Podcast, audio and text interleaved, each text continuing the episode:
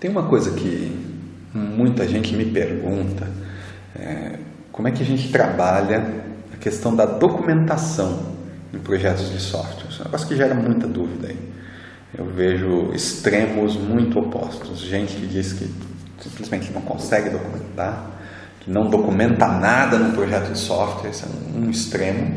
E o extremo oposto, gente que diz que documenta absolutamente tudo, que tem mais documentação do que código escrito e tudo mais.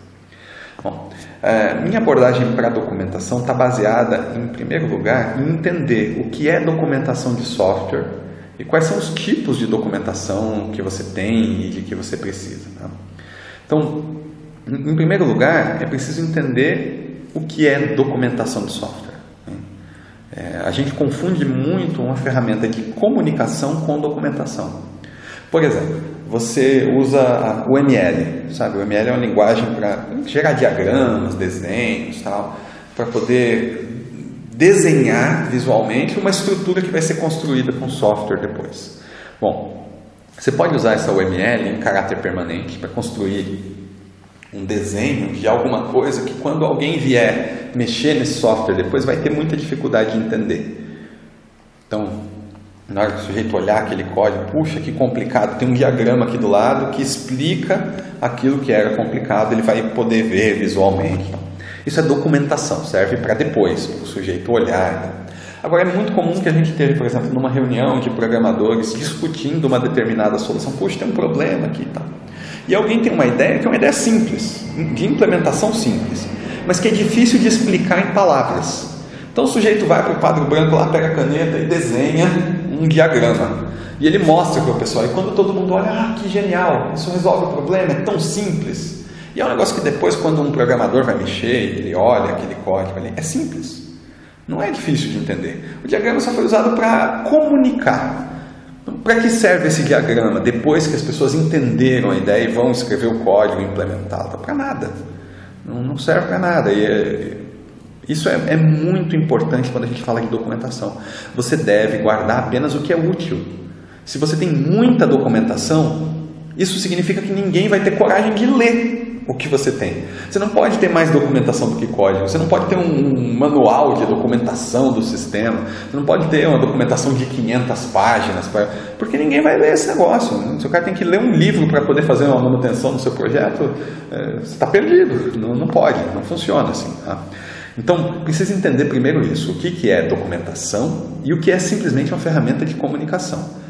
Okay? É ferramenta de comunicação, você pega esse diagrama bonito depois e você arquiva ele no arquivo redondo, sabe?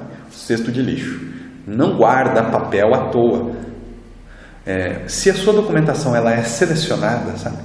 Você guardou ali só o que é de fato importante, então, quem chegar depois para dar uma manutenção vai pegar aquele negócio e aquilo é bom de ler, porque ensina um negócio que ele vai olhar na primeira página, ele vai ver e dizer: Eu preciso disso, eu não vou entender isso aqui sozinho. E a sua documentação tem cinco páginas, tem dez páginas, no seu tamanho do projeto, claro, chutando o um número, mas tem dez e não quinhentas. Então ele se sente animado para ler. Isso é importante, porque a gente trabalha com pessoas. Né? Não dá para dizer, não, lê isso aí, é sua obrigação. E dar um livro de 500 páginas para o cara, ele vai tentar sozinho no código, ele não vai ler. Não funciona. Tá? Você pode dizer que ele tem que ler e tal, ele vai te enganar, vai dizer que leu e vai procurar no código, porque é mais fácil. Hein? Então esse é o primeiro ponto em relação à documentação. O segundo ponto é que a gente precisa separar tipos de documentação por público. E a gente precisa entender quem vai gerar essas documentações todas. Tá? Então, você tem documentação, por exemplo, que é uma documentação de negócios. Alguém foi lá e te fez uma venda, vendeu um software para você. Então, você precisa entender o que, que você está comprando. Você precisa receber ali alguma coisa que deixe para você absolutamente claro o que você está comprando. Tem gente que vai usar desenho de tela em preto e branco para você. Tem gente que vai usar uma proposta com texto escrito. É, tem gente que vai usar diagramas e vai tentar te explicar como ler os diagramas. Não importa, você precisa entender. Ah, não compra software. Nossa, eu vi um caso esses dias. A pessoa estava para comprar um software, um projeto muito caro, muito caro. E ela me chamou para olhar ah, e dizer: O que, que você acha disso aqui? Eu devo comprar? Dá uma olhada na documentação e tal. E aí eu parei para ler. E, gente, eu trabalho com isso. Eu li e não entendi nada. E aí eu virei para a pessoa e falei: Você entendeu o que você leu? E ela falou, não, não entendi. Eu falei, ufa, que bom, porque eu estava me achando um idiota. Eu que sou técnico, não estou entendendo. Ela, não, não, de fato, não entendi nada do que está escrito aí. Ah, mas eles vieram aqui, me convenceram. Eu falei, não, não compra, não compra um negócio que você não entendeu.